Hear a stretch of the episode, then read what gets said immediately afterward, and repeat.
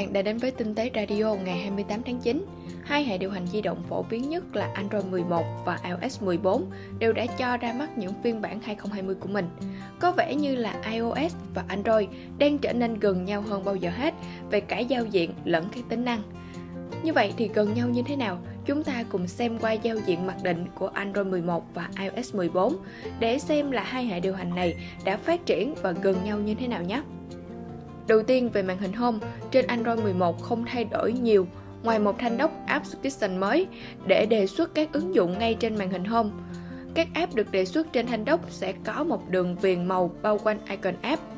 Với iOS 14 thì màn hình Home cũng đã được đổi mới khá là nhiều với sự xuất hiện của widget là một tính năng mà Android đã có từ lâu, nhưng mà với iOS 14 thì người dùng iPhone chắc chắn rất là hào hứng để tùy chỉnh màn hình home của mình trong mấy ngày gần đây. Và trên tinh tế cũng đang có một mini game để cho các bạn thỏa sức sáng tạo màn hình home của mình và sẽ được quà là một chiếc iPhone SE. Các bạn tranh thủ tham gia nha. Tiếp theo, so sánh về widget thì Android rõ ràng là có đầu tiên, nhưng mà hiện tại iOS đang phát triển và triển khai như là một hướng mới mẻ và trực quan hơn. Còn với Control Center, Quick Setting thì thay đổi lớn nhất trên Android 11 là widget phát nhạc nằm trong khu vực Quick Setting khi mà vuốt xuống hai lần và Quick Setting này nhìn gọn gàng hơn. Trên iOS 14 thì không thay đổi gì. iOS 14 hiện đã có app drawer riêng của mình với tên gọi là App Library chứa tất cả các ứng dụng trên máy cũng như là các ứng dụng người dùng không muốn để ở ngoài màn hình Home. Android thì họ đã có app drawer riêng ngay từ lúc ban đầu và Android 11 cũng không khác gì mấy. Về giao diện camera hầu như không thay đổi gì trên iOS 14 và Android 11. So sánh về giao diện mặc định trên Android 11 và iOS 14 là như vậy, anh em cảm thấy như thế nào? Có thể tham khảo thêm ở bài viết của Mod Ninja nhé. Tiếp theo chúng ta sẽ đến với một vài mẹo và thủ thuật đã được các mod chia sẻ. Đầu tiên là thủ thuật về cài đặt ứng dụng iOS mà không cần phải mở App Store. Đó chính là nhờ vào Spotlight. Đầu tiên, anh em vuốt từ trên xuống mở màn hình Home, thể hiện Spotlight. Gõ tên app mà anh em muốn cài đặt vào.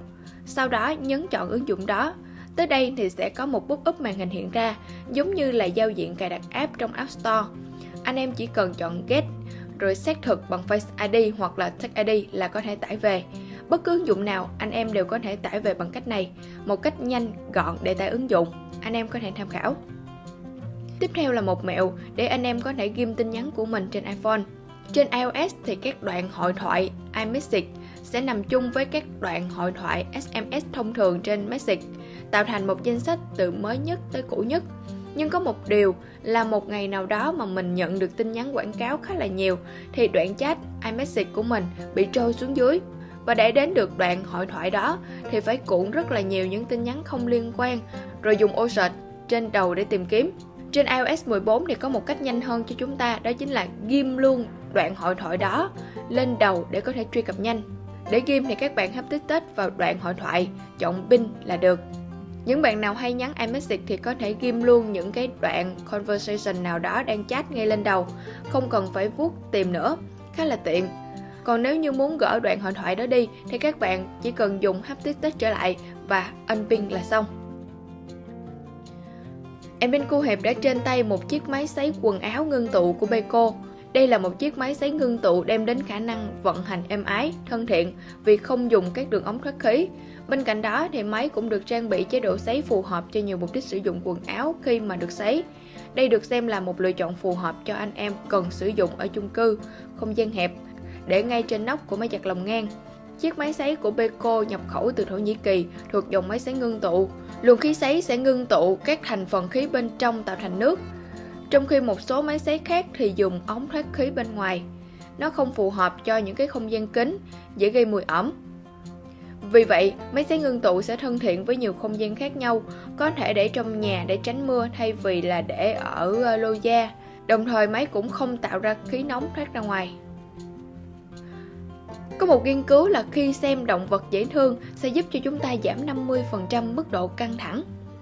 Một nghiên cứu đã chỉ ra rằng mức độ căng thẳng và huyết áp của những người sau khi tham gia khảo sát đã giảm đi 50% từ cao xuống bình thường sau khi các nhà nghiên cứu cho nhóm đối tượng này xem video về chuột túi Quokka, loại động vật hạnh phúc nhất thế giới trong 30 phút. Nghiên cứu được thực hiện bởi trường đại học Leeds kết hợp với tổ chức du lịch phía Tây Úc dựa trên 19 tình nguyện viên, bao gồm 15 sinh viên vừa tham gia một cuộc thi lớn 90 phút và 4 nhân viên trong ngành giáo dục đang gặp tình trạng căng thẳng.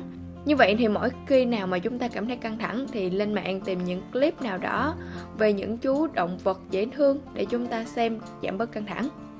Đang có một tình trạng đó chính là những người dùng Apple Watch Series 3 than phiền là máy của mình bị khởi động lại ngẫu nhiên khi mà lên Watch OS 7. Anh em có bị hay không? Cùng để lại bình luận để thảo luận với nhau nhé. Còn bây giờ thì mình xin chào và hẹn gặp lại. Chúc anh em một ngày đầu tuần vui vẻ. Mình là Huyền Vân trên tinh tế.vn